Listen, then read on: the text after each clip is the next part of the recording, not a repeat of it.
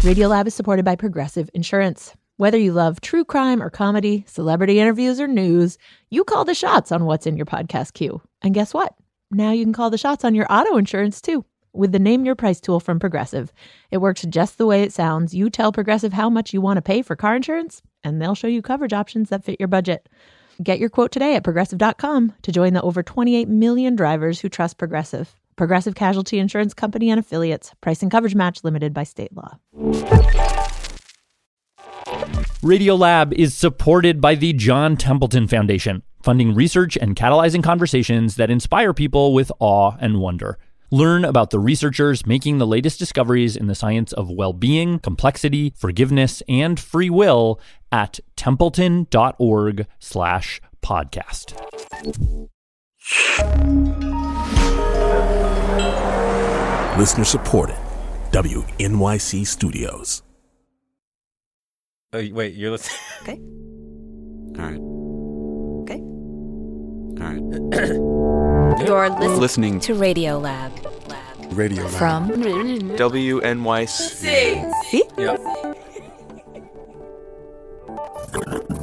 Okay, I'm just going to start. Tree walks into a bar. Okay. Bartender asks, What'll you have? Tree says, Yeah. Oh, you want to guess? Well, no, I'm just I'm already I'm already dismayed by your concept because trees, as I last checked, can't walk. They're rooted to the ground.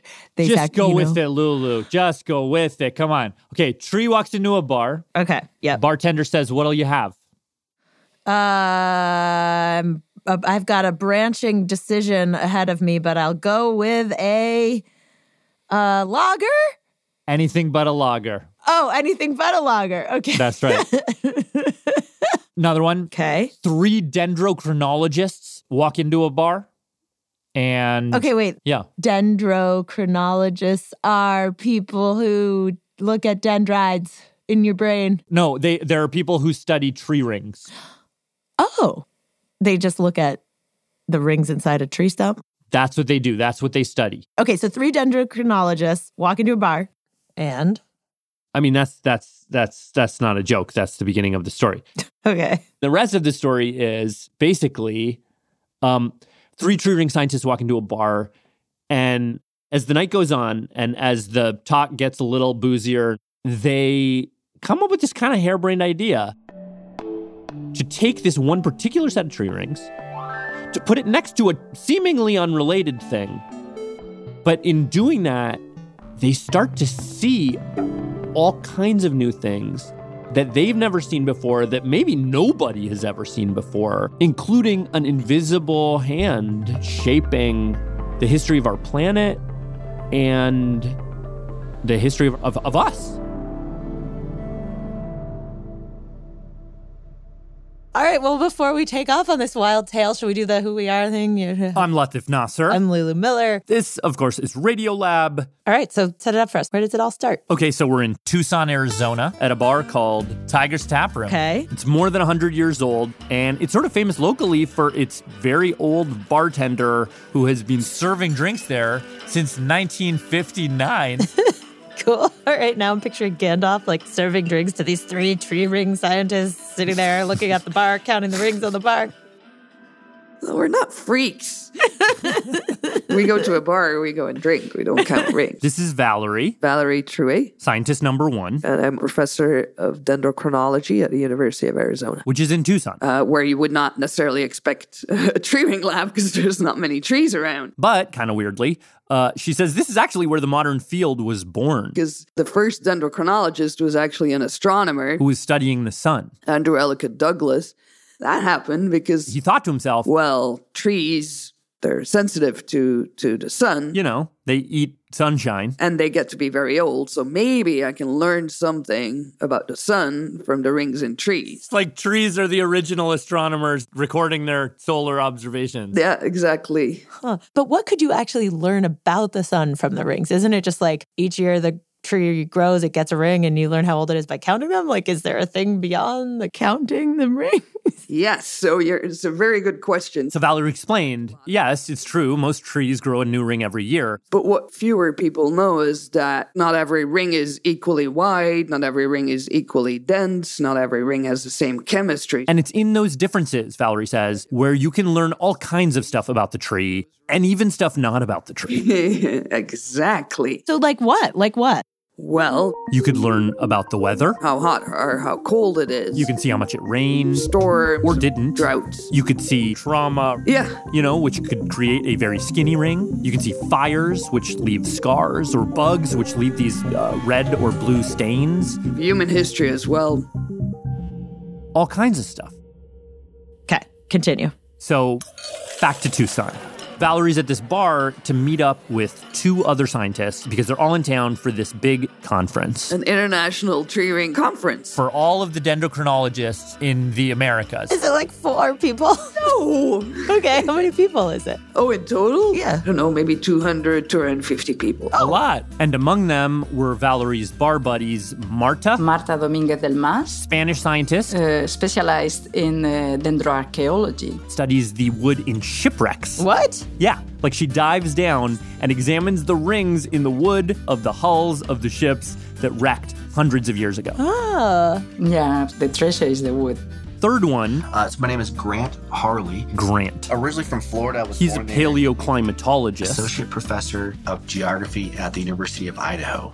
uses tree rings to study past and future climate. So, it's one of the nights of this conference So I think it was the last evening of the conference. that they hit the bar. that they hit the bar. So they're sitting there drinking some beers. Yeah, like we're sitting around this this table and and uh, we start talking about this research project that, I- that I had going on. And Grant says something like, I- I've, I've got a puzzle and I'm not quite sure how to solve it. And I'm wondering if you two can help me out. okay. So he says, for the past few years, I've been doing this research down in Florida, like all the way like almost to Key West, right near the southernmost point of the U.S. on this island called Big, Big Pine Key. Big Pine Key, studying. These really gnarly pine trees that are basically like big bonsai trees. and he tells Valerie and Marta one day who's out there, you know, just doing his normal research, which is like taking these pencil shaped core samples from these trees. And he notices something he hadn't seen before. And he said he saw these tree rings. these like really really narrow rings So narrow, he could barely see them. super super narrow like really really small that automatically tells you like wow Something bad happened here. that tree was really stressed So he, he's going through the list of things that he knows can stress out a tree. drought Maybe it didn't rain that much. insects can have it different Maybe the tree got attacked by beetles, or it was unusually cold. keep on going back to the drawing board and find out what is the signal in these tree rings Until he comes up with a theory hurricanes hurricanes. But wouldn't wouldn't a hurricane make a fat ring because it's bringing so much rain? Well, I mean, a hurricane, as as you know, is pretty powerful. yeah. Uh, according to Valerie, a hurricane just shreds a tree. It doesn't just lose its needles; it can also lose its uh, uh, big branches. Obviously, Hmm. But how would you prove that? Turns out noah NOAA, as in the government weather people, has this data set It's just a big list of all the hurricanes that have happened in the Atlantic since 1851 that the government made by combing through old newspapers. and we compared that list to those years that he saw with very narrow rings, And they matched. bingo In other words, he was right. They were caused by hurricanes. and Valerie says this match was exciting on a couple of different levels. For one thing, I don't think I'd heard about using tree rings to reconstruct hurricanes. it just felt like a new way to use tree rings to understand the world. But also, it gave us new hurricane data, which we don't have a lot of. because there are so few of them. So it's hard Hmm. to calculate how frequently they happen because you have Mm. so few Data points, kind of. data points exactly. And what Grant realizes is he might be sitting on a lot more hurricane data points because his trees, the trees with the skinny rings that seem to represent hurricanes, they go back way further than the government data. correct they go back another 150 years ish to 1707 So Grant's thinking he might be able to use his tree rings to almost double the amount of historical hurricane data we have for this part of the world. Problem is, he now needs something outside of the tree rings to prove that. And this is essentially the puzzle that he brings to Valerie and Marta at the bar. How do I prove this, that this is hurricanes? And Marta Marta Dominguez del Mas. is like, it's funny you say that because a lot of the shipwrecks I dive at w- wrecked because of hurricanes. Entire fleets going down because of uh, hurricanes. And so I just spit it out. And I'm like, what if we, what if we linked it to? like, what if you put the tree ring data, where you have the skinny rings that you think are hurricanes, next to a big list of all the shipwrecks that happened for the last few hundred years? Hmm. Would they match up? Because if they do, we're seeing what? Because if they do, it's like the shipwrecks and the tree rings are both showing us hurricanes. It's like double reference. Huh. Got it. So, okay, so they have this idea at the bar that night. Literally the next morning, they get together and start looking around for a list of all the shipwrecks that have happened in that part of the world. And fortunately, There's a very good l- record, written documentary record of the Spanish uh, shipping trade from 1492 up until it ends around 1825. And when they would wreck, they would keep track of where they wrecked, when they wrecked, why they wrecked, whether it's pirates or, or, or hurricane. They get their hands on this list. They eliminate the shipwrecks they know were caused by something other than hurricanes or that are in the wrong area or that, you know, were not in the right time of year.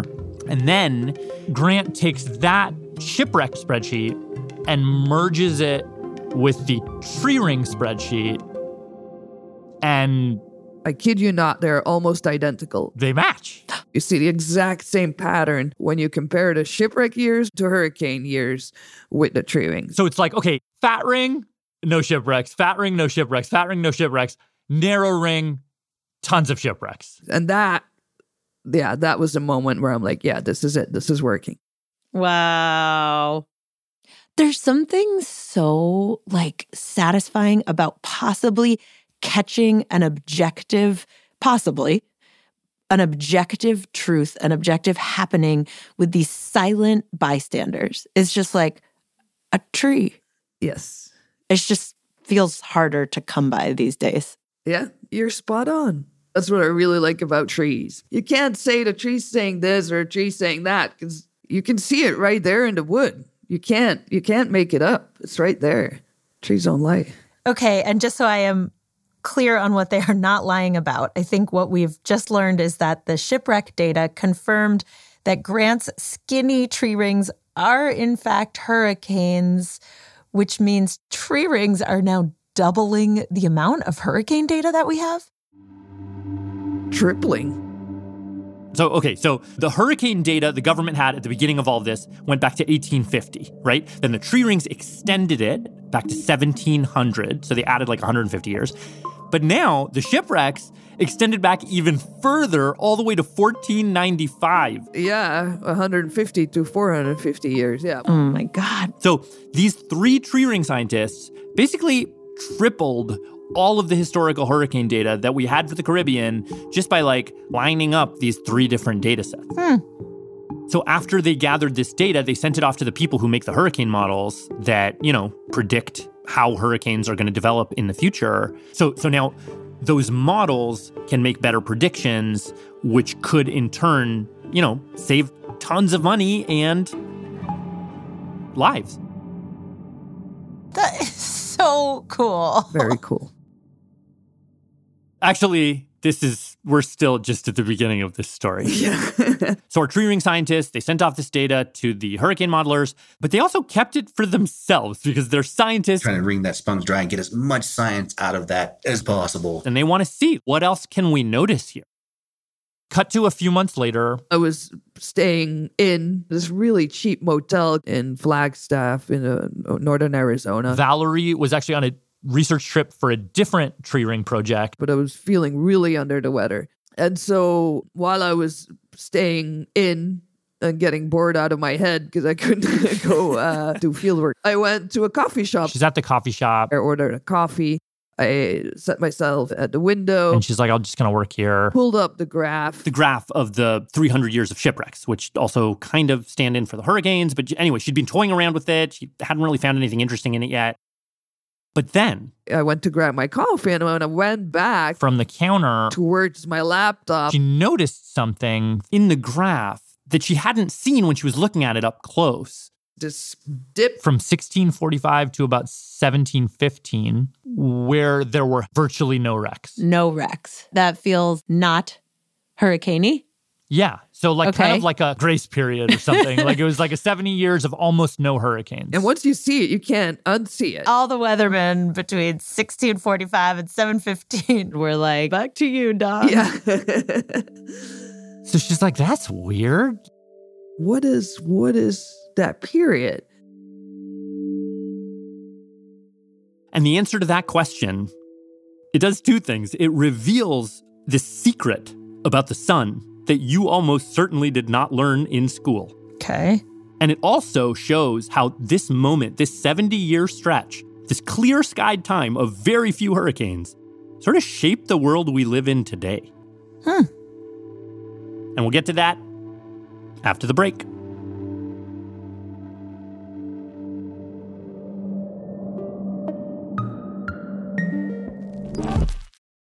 Radiolab is supported by Babbel. Sometimes self-improvement can feel like a pretty overwhelming journey. So what if this year you just got a tiny bit better every day? When you're learning a new language with Babbel, that's exactly what you're doing. Babbel is a science-backed language learning app with quick 10-minute lessons that have been handcrafted by over 200 language experts to help you start speaking a new language in as little as 3 weeks. You can learn everything you need to have real world conversations, café s'il vous plaît, from vocabulary words to culture and more. And if Babbel can help you start speaking a new language in just three weeks, imagine what you could do in a few months or a full year. Here is a special limited time deal for Radiolab listeners. Right now, get up to 60% off your Babbel subscription, but only for our listeners at babbel.com slash Radiolab. Get up to 60% off at babbel.com slash Radiolab, spelled B-A-B-B-E-L E dot com slash Radiolab. Rules and restrictions may apply. Radiolab is supported by the John Templeton Foundation, funding research and catalyzing conversations that inspire people with awe and wonder. Learn about the researchers making the latest discoveries in the science of well being, complexity, forgiveness, and free will at templeton.org slash podcast. Each election season, political memoirs abound, doorstops that sometimes divulge more than intended. No matter how diligently they present themselves in the most electable light, they always reveal themselves their insecurities, their fears, their ambitions. How to read a Politico on this week's On the Media from WNYC. Find On the Media wherever you get your podcasts.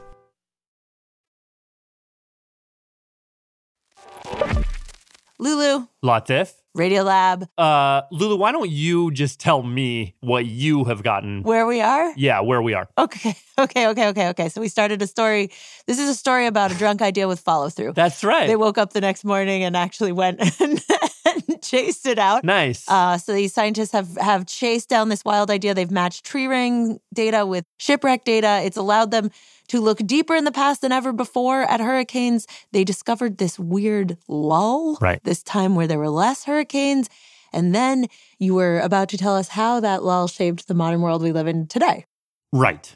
So Valerie sees this lull and she's like, that's weird, but also familiar. The dates were 1645 to 1725. I'm like, I know those dates somewhere from. What is what is that period?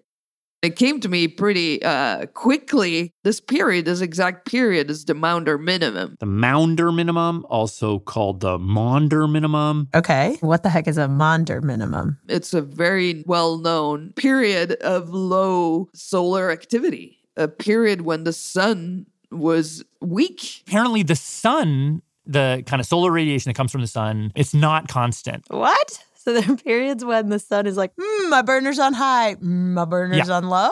Yeah. When the sun is at its peak, it's called maximum. At its lowest point, minimum. Huh.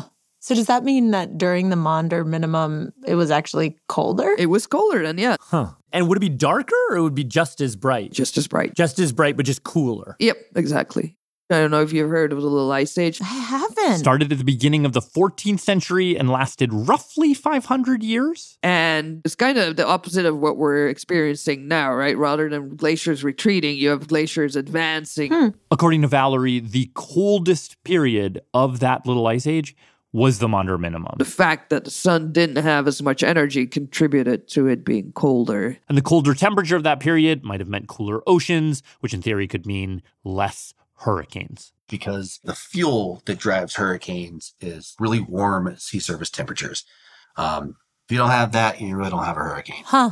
So then that could explain why there were fewer shipwrecks during that time. Yeah. Hmm. That makes me feel weird. Why? I just feel like for the deniers, for the human caused climate change deniers, the phrase they bandied about all the time was like, no, there's natural cycles. It warms up, then it cools down. Yeah, natural cycles. Can't predict the weather. Oh, they do say that. Yep. So then is this showing that the sun does play some kind of role in climate change? No, not at all. This actually shows the opposite. Check this out. Record breaking temperatures. Record breaking heat wave. Dangerous heat wave. As we all know, in the last few years, we have had the hottest years in the history of our planet. Summer heat wave. Unprecedented heat wave. really hot. It's going to be a brutal couple days. It's like we're setting records all, all over the place, right? Yep. Weather stations are logging a sea of red as temperatures hit record highs. All of this has happened at a time when we're not even at a maximum yet. We're in a, we're in a week even though it's it's so hot. Yeah, exactly. Right now, we're in the middle of a smaller 11 year solar cycle. We hit the minimum in 2019. We're still ramping up. A lot more heat is coming our way. Oh, no. Yeah. Okay, so back to the story. Okay. So Valerie was in the coffee shop. She saw the lull in the shipwreck data and she recognized it as the Maunder minimum.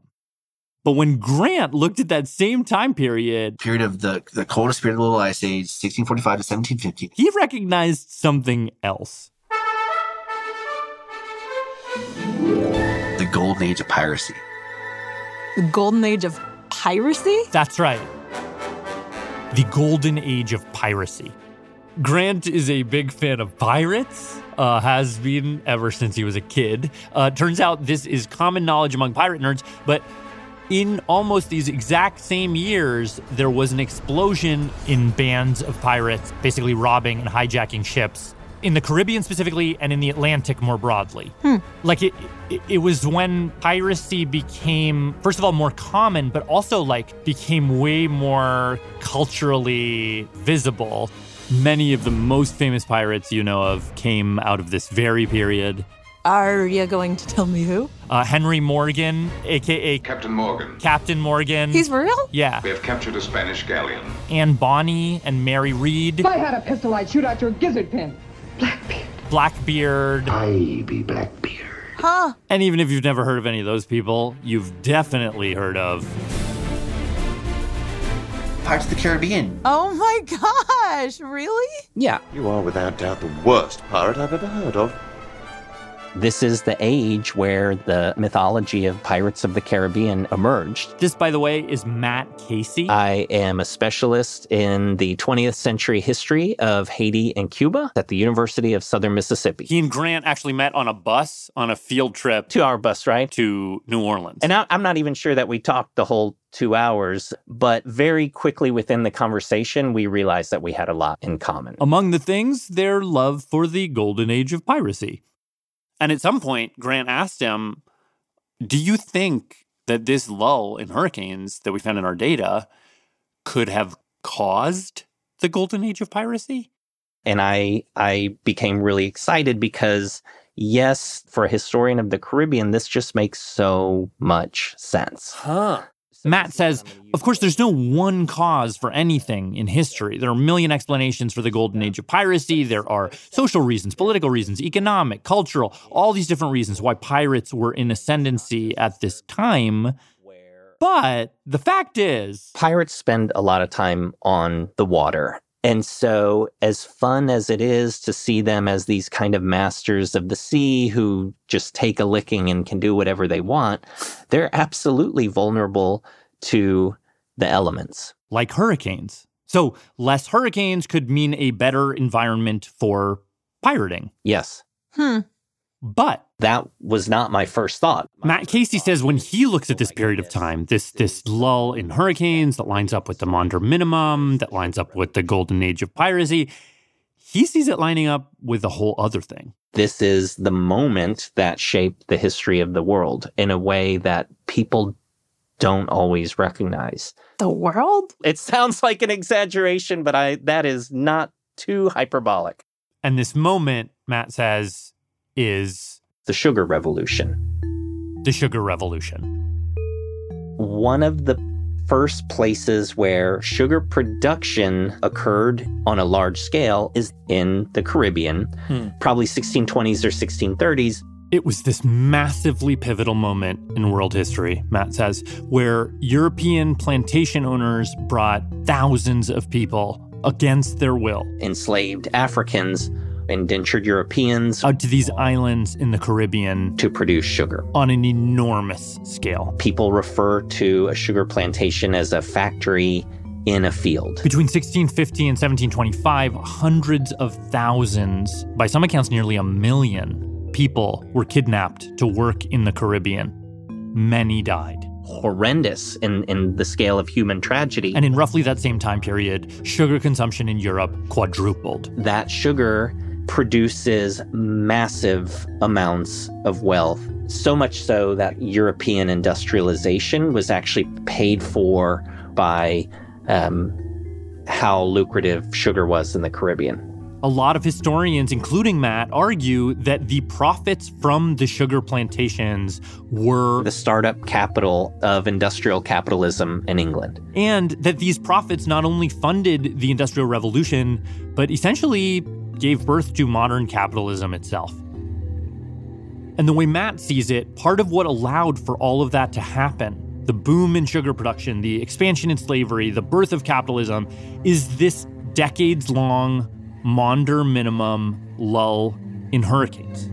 It, it was it was a moment of calm weather that let the plantations flourish, the ships sail filled with pirates, but also enslaved people and sugar and money. This period of stability, it subtly enabled all of that to happen.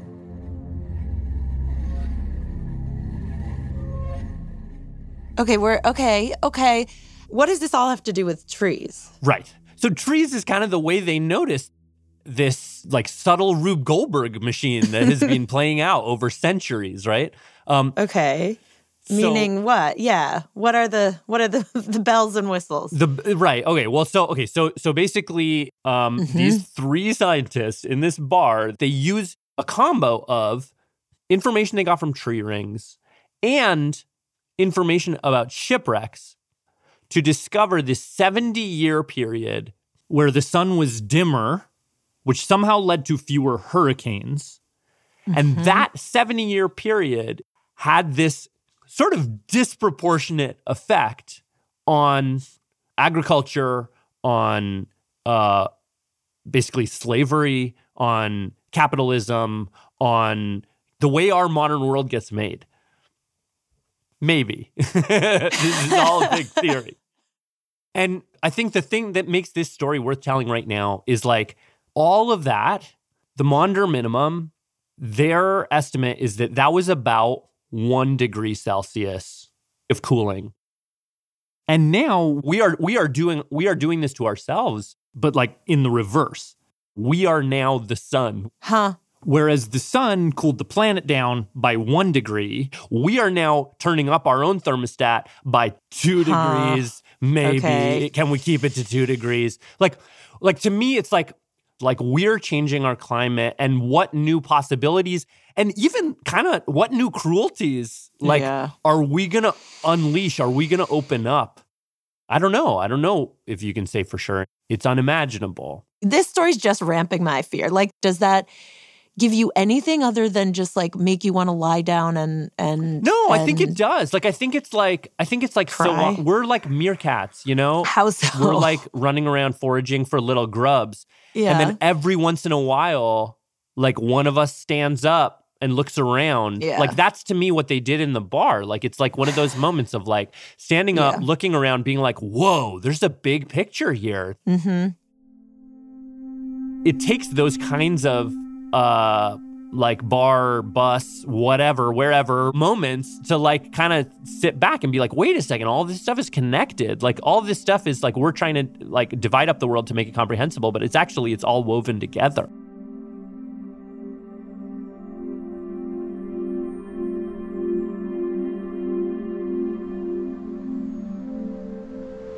Stay tuned. More to come following the break. Radiolab is supported by Babbel. Sometimes self-improvement can feel like a pretty overwhelming journey. So what if this year you just got a tiny bit better every day? When you are learning a new language with Babbel, that's exactly what you're doing. Babbel is a science-backed language learning app with quick 10-minute lessons that have been handcrafted by over 200 language experts to help you start speaking a new language in as little as 3 weeks. You can learn everything you need to have real world conversations, café s'il vous plaît, from vocabulary words to culture and more. And if Babbel can help you start speaking a new language in just three weeks, imagine what you could do in a few months or a full year. Here is a special limited time deal for Radiolab listeners. Right now, get up to 60% off your Babbel subscription, but only for our listeners at babbel.com slash Radiolab. Get up to 60% off at babbel.com slash Radiolab, spelled B-A-B-B-E-L E dot com slash Radiolab. Rules and restrictions may apply. WNYC Studios is brought to you by ZBiotics. Seize the day after a night of drinks with ZBiotics pre alcohol probiotic drink. ZBiotics was invented by PhD scientists to break down the byproduct of alcohol, which is most responsible for making you feel crummy the next day. Drink ZBiotics before your first drink, drink responsibly, and you'll wake up refreshed and ready to take on the day. Try it for yourself at zbiotics.com slash WNYC and get 15% off your first order when you use WNYC at checkout. That's zbiotics.com slash WNYC and use the code WNYC at checkout for 15% off. Okay, Latif, hello. Hello. Welcome Thanks. to Radiolab. Uh, Where am I? while you were on vacation, Mhm. I got into some reporting hijinks. Okay. Okay. Well, where did you go on vacation? I went to Iceland. okay. So, as you were like flying down over the island, your family's all beside you, I'm guessing, covered in snacks. Underneath you in the ocean, Mhm. there was a pretty stunning and kind of terrifying thing happening Okay. and you were gone and I was curious, so I decided to plunge in, so to speak. Okay. There he is with all his books. You look like such a mad librarian. Yeah. Anyway, hey Hank, I got my I also brought Soren, our editor, with me, and together we called up the guy who I first heard about all this from. I'm Hank Green. I make internet content. Like, I make a lot of science uh, TikToks and tweets and YouTube videos. you familiar with this gentleman? Yeah, of course. I, I feel like he's one of the smarter people out there doing science stuff online. Like he's the host of uh, the YouTube channel SciShow. Yeah. But he's also written novels and uh, founded several media companies. Yeah. Busy guy. Well, we are so thank you. We know you didn't really want to do this.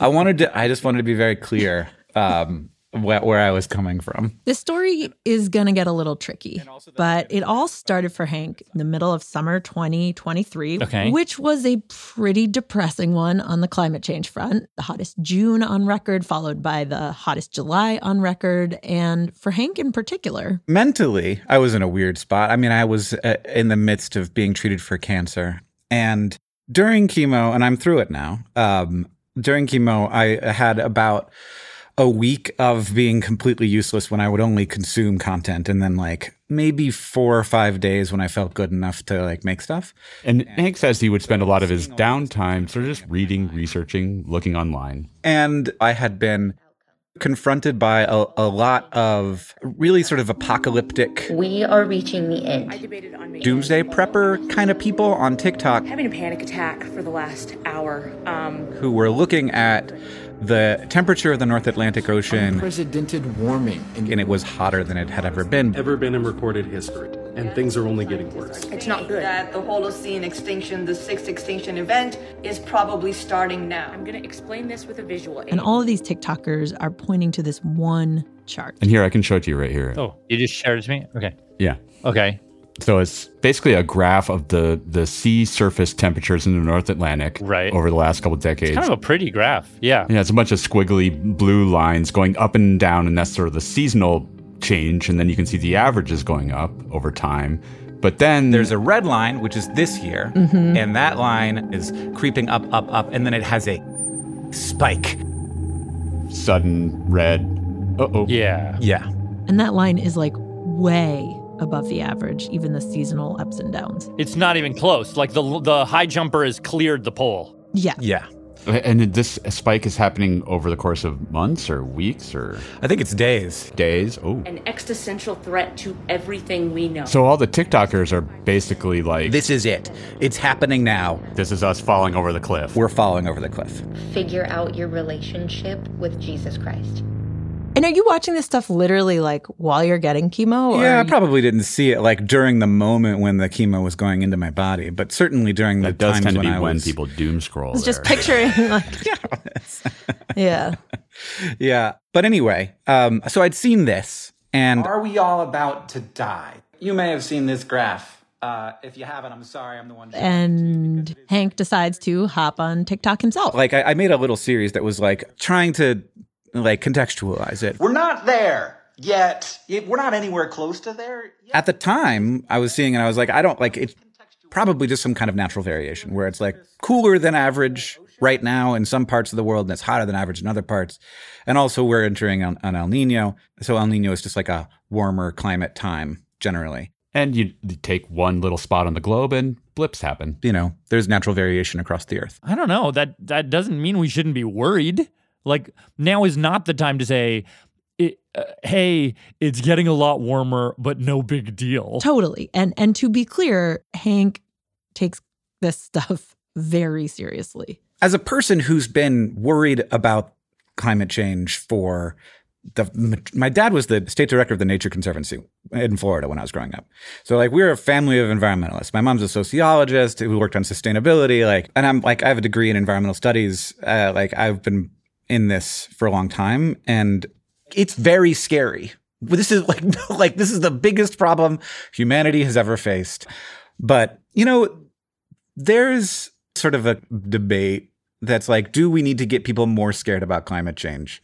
Or do we need to get people more hopeful about climate change? Because you go around a bend eventually where it's like there, there's nothing to be done and I will just be hopeless and sad. And uh, I I think a lot of people are th- there. Right. If you're too scared, you like tip into nihilism kind of. Yeah. And this is like it's going to be like a bell curve of worry that we're all on somewhere and in order to get Yeah. like everybody to the appropriate amount of worry, we're always pushing some people to way too worried. And like there's like not really too worried about climate change until and unless you give up on trying to solve the problem. Mm-hmm. So like I'm So according to Hank, when it came to this temperature spike in the North Atlantic, his sense was that these people online were being way too alarmist. there was a sort of a mathematics of gambling guy, um, which isn't really a climate scientist, as you might expect, who who was getting a lot of traction by tweeting about how this was a really big deal, and then he was getting like on the news. Huh. And so Hank thought maybe this is a moment to dampen rather than, you know, fan the flames, Able to act because that takes time. but also keep the conversation focused on things that we might be able to do. Over the next week or two on my TikTok, I'm going to make some videos about the things that we are actually doing right now and will be doing in the future to help take care of this. So that is how Hank is spending this hot, hot summer going through chemo, holding a candle for hope, battling climate nihilism. And then I was scrolling science news in bed late at night, try, like before going to sleep, like I do. Um, yep. He comes across a link to an article that made him sit straight up in bed. yeah, um, it's like eleven o'clock at night. I have to get up at seven thirty in the morning, and I'm like, oh, I'm gonna read a lot right now. Okay, so the thing he sees it's this article in Science. It's a write up of three recent studies. And what they found is that the spike in the North Atlantic sea temperatures, this like troublingly warming water. This year's spike. That one we were this talking year's about, right? recent Yeah. spike Yeah. may have been caused by this thing, which is that a few years ago, the UN put into place some regulations that forced cargo ships to start burning cleaner fuel to, you know, reduce the pollution that they make. And that, doing that good thing, these papers said, that caused the water to get warmer. Yeah. Wait, so so they're saying that getting rid of pollution that you would think would make the problem better is actually in this one spot for a while at least making the problem worse. Right. How? All right, so let's go back to before this regulation, this change had happened. All these big, hulky cargo ships are crisscrossing the North Atlantic, chugging along with their big smokestacks, puffing out big plumes of smoggy smoke. Cargo ships burn like the dirtiest oil. It's like the oil that's left at the bottom. Like that mayonnaise black mayonnaise. yeah, you have to like blah. heat it up Yeah. before it'll even flow kind of oil. And so there's all this carbon dioxide going out into the air, of course, but there is also all this sulfur dioxide going out into the air. Okay. And that's horrible. Sulfur dioxide is bad for people. It's like it's bad to breathe. And then it also is also bad for the environment because it, it turns into sulfuric acid when it mixes with water and then it falls down to the earth as acid rain. So that's where acid rain comes from. Which is which is why the UN wanted to regulate it. But it turns out that in addition to being horrible for human health and making acid rain, sulfur dioxide also does something else. It actually can seed clouds. As the ship goes by and it pumps the sulfur dioxide up, you can see, just like kind of a contrail that a jet would leave behind, you can see they're called ship tracks. Hank actually showed us a, a picture of this that was taken from from space. These tracks are like so big. It just looks like giant zebra stripes over the ocean of just white. When there's the right amount of heat and water in the air, you get all of these extra clouds that you normally wouldn't get. Okay. And the clouds reflect the energy of the sun into space. So instead of hitting the water and heating up the surface of the ocean, it hits a cloud. You know, you could think of it just like a very thin um- umbrella. And then there's a shadow on the ocean. Which keeps the water at least a little bit cooler. So you so suddenly you take that away, you burn cleaner fuel, and then it's like taking away the beach umbrella. You're suddenly just you're the ocean and the ocean is getting Oh. blasted by the sun. Got it. It's not unanticipated. This is actually something that climate scientists have known about for decades, but it is non intuitive. And what this means is that overall, we have not seen the actual full effects of the carbon dioxide. It's like the the warming from carbon dioxide has been worse than you thought up to now. It's just been sort of hidden by all the dirty clouds that we've had blocking light. Right. And if you get rid of that, you're going to realize just how bad it really is. Right. Yeah. Um, and That feels like, oh, things are this is doomy. Like I don't This now seems like oh, a doom on a doom to me. Yeah, Right? I agree. I feel like it's a double decker doom. Yeah. It's gonna burn. Like we're, I go to more to nihilism. I mean, I, I was, I found this very exciting and like fascinating. but not Hank Green. He reads this study and sees a silver lining, a literal silver lining in the smog cloud. A, a smog cloud that isn't there anymore. Right. The thing that excited me the most about it is we did it and then we undid it in order to make life better for people who are now not breathing that sulfur dioxide into their lungs. But now we have a chance to study what that looks like. He sees these papers and he's like, we have just done a pretty monumental experiment. Yeah. Because for decades, we had been letting these ships put out these polluty, smoggy smoke trails, which just so happen to act like umbrellas and shade the ocean. And now that we've taken the umbrella away, we can measure how big or small that cooling effect was. But then the broader the broader question is can you then if we were doing it before and it and we know what the effect was, can you then find another better way to do it intentionally without putting the acid rain stuff, smoggy stuff in the air. Huh. Like- So like like can we find a cleaner way to do the cloud umbrella just on purpose this time? Yeah. So it's like 11, he reads a ton more. He gets really excited. He goes to bed and dreams of like data and hope and ships. Okay. And then he wakes up the next day and fires out this like big Twitter thread kind of explaining what he sees. And oh boy.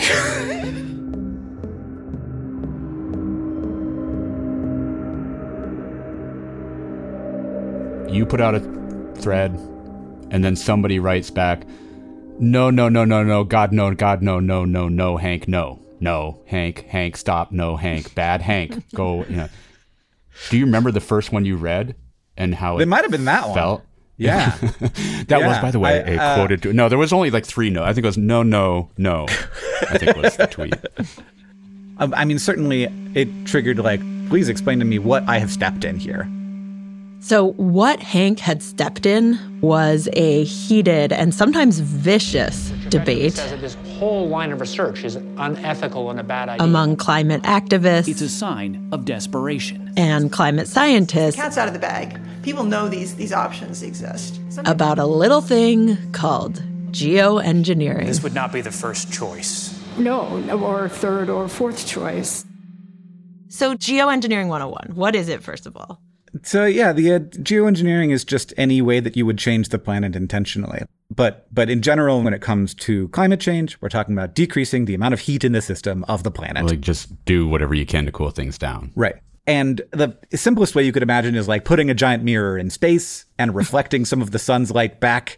And then there's like a shadow on the planet in that area. Like, that's not really what is being proposed. But, okay, I will say that until very recently, I thought this work of geoengineering was kind of like futile hubris. Like you read these stories Right. of people in the 19th century shooting Mhm. cannons into clouds to try to get rain to reduce drought. Or like Mhm, I mhm. read about like the Moscow mayor Yuri Luzov trying to spray a mist of cement on clouds to prevent snowfall. Yeah. A mist of cement is never a phrase I thought I would ever hear. So like to me I thought geoengineering was like not actually that realistic. But what I've learned in talking to Hank and digging into all this stuff is that no, the technology is there now and there are some serious proposals from serious people being entertained seriously in- including a proposal. to put sulfur dioxide in the stratosphere. Now, to be clear, I mean, like Hank points out that th- th- this is very different than the ship clouds he got excited about because those are lower down,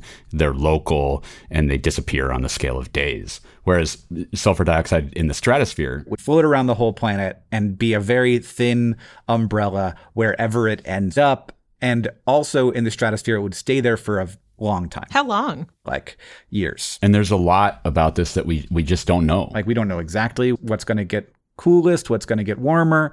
We don't know how diseases are going to move around in that world. So there are a lot of people who understandably when geoengineering comes up are like no no no no no because they're thinking about these unintended consequences, you know, and there's scientists who study this stuff. Like if the tropics cool, they might dry out. And then you have less monsoon and then you get crop shortage Right. and like then you actually might get more dust. Right, right, right, right. There is going to be a chance that it's really bad for everyone, that you set off something that you didn't intend to set off.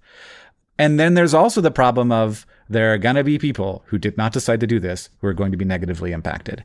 Right. hubris is is like that that like we we finally found the textbook definition you know like let's change the whole planet the only one we have and just hope So Hank is like, yeah, global geoengineering where you don't know what the effects are, that's bad. yeah it's terrifying but the opportunity to learn a bunch about this extra cloud formation over the last decades here's an area of the planet that's like we created clouds on and now we're not creating clouds on it anymore and we get to see what the effect of that is H- Hank's point is that we can take this smaller local thing that already happened, look at the data, and find out did it have no effect or half the effect we thought, or only over here, but it turned out in the long term it had a different effect. Those are all questions that would be really useful to know the answers to. Uh, the the opportunity to study this is huge and i don't like i don't know how else we'd get data like this So he's not saying do it. He's just saying like research it. But that brings us to the other flavor of anger Hank was seeing in response to his thread. There were people who were like, shh, don't tell people about this. There are some people, including climate scientists, who say we shouldn't even talk about geoengineering, like at all. Yeah, that um their main thing is you don't give the fossil fuel industry a way out that's not don't burn fossil fuels anymore. Yeah, yeah, yeah. Because that's the not not to not to belittle that. Because like that's the trap. That's that is like a purposeful playbook pioneered by the tobacco industry. You know, it, it casts doubt, uh, but also point in every direction at any possible shiny thing you can that will distract from the one thing, the one big thing that you are doing that we actually need to change for anything to get better. Yeah, and I've seen it. And I saw it in response to that thread. I saw people say, see, environmentalists were wrong the whole time. We shouldn't be doing all of this extra work. We can keep burning fossil fuels. Let's just put sulfur dioxide in the atmosphere and, and solve the problem that way. Fossil fuels are fine.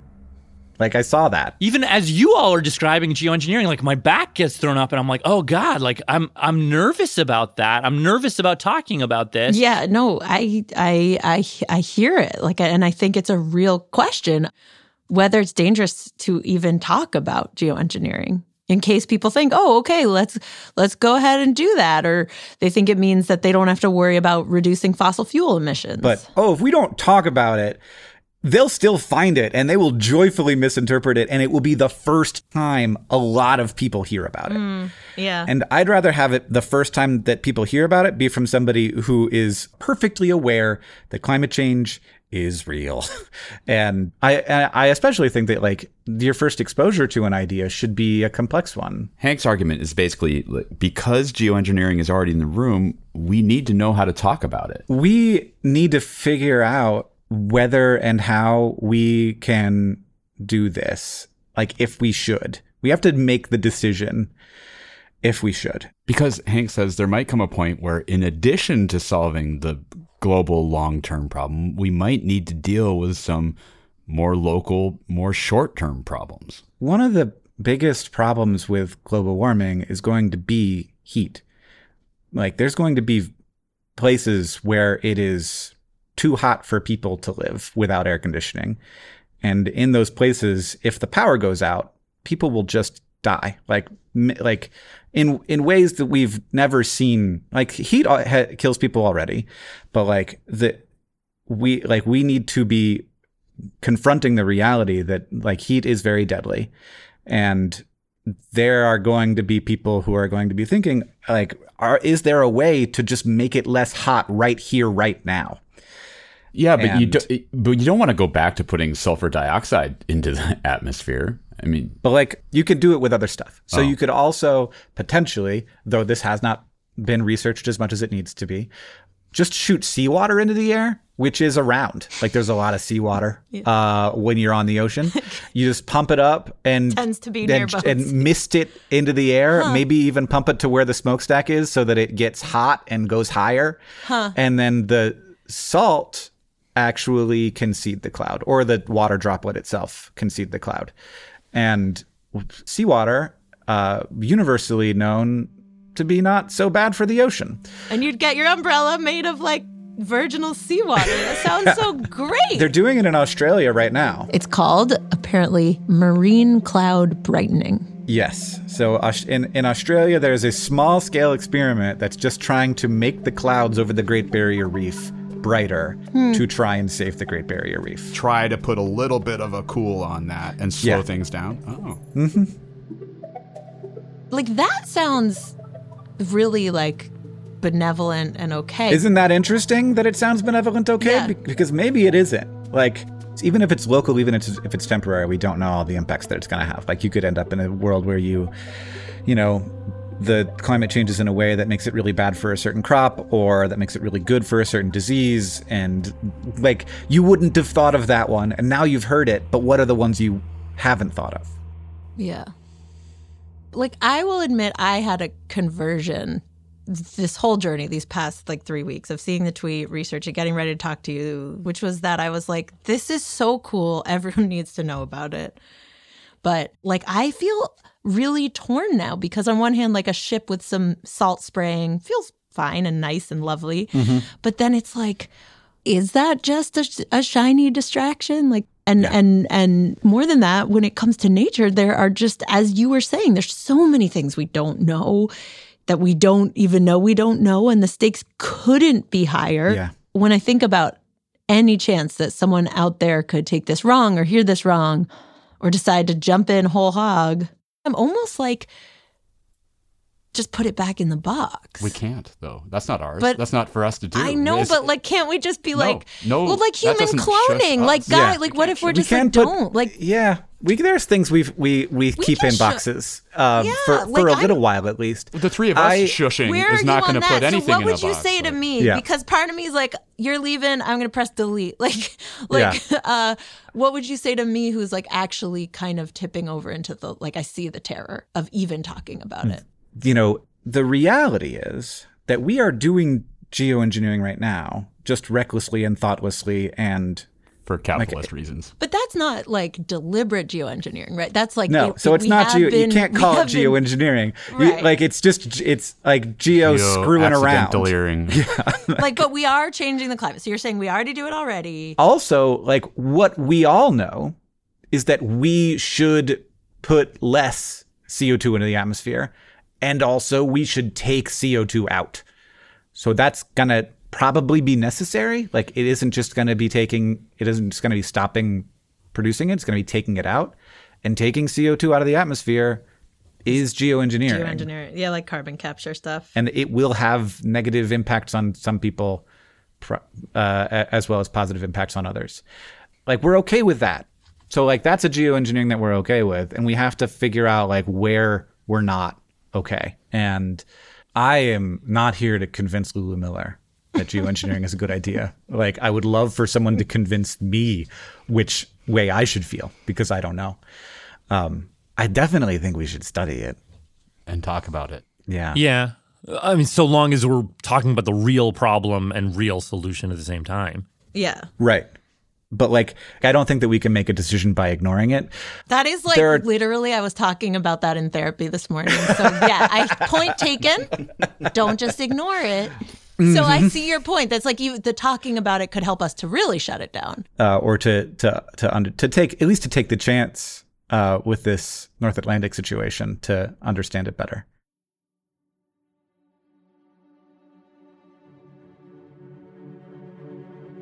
The difference between how bad it is now and how bad it is it could get is very big. And weirdly, that makes me hopeful because it means that there's slack. And I've, I don't know, I like really, I believe in humanity. I think that we're uh, remarkable problem solving machines when we recognize problems and uh, look for truth and work together. And, you know, that's what science is about.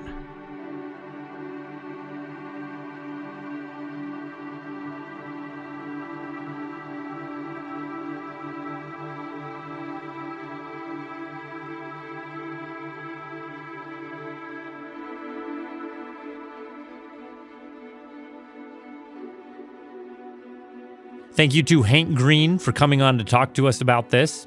Big thanks also to Dr. Colin Carson at Georgetown, who studies the potential chain effects of geoengineering, and to Avishai Artsy. This episode was reported by Lulu Miller with help from Alyssa Jung Perry. It was also produced with help from Alyssa Jung Perry, with music and mixing help from Jeremy Bloom. This is Radio Lab. Thanks for listening. Radiolab was created by Jad Abumrad and is edited by Soren Wheeler. Lulu Miller and Latif Nasser are our co hosts. Dylan Keefe is our director of sound design. Our staff includes Simon Adler, Jeremy Bloom, Becca Bressler, Ketty Foster Keys, W. Harry Fortuna, David Gable, Maria Paz Gutierrez, Sindhu Nyanasambadam, Matt Keelty, Annie McEwen, Alex Neeson, Sarah Kari, Anna Raskuit Paz, Alyssa Jong Perry, Sarah Sambach, Ariane Wack, Pat Walters, and Molly Webster, with help from Timmy Broderick. Our fact checkers are Diane Kelly, Emily Krieger, and Natalie Middleton. Hi, this is Tamara from Pasadena, California. Leadership support for Radiolab science programming is provided by the Gordon and Betty Moore Foundation, Science Sandbox, a Simons Foundation initiative, and the John Templeton Foundation. Foundational support for Radiolab was provided by the Alfred P. Sloan Foundation.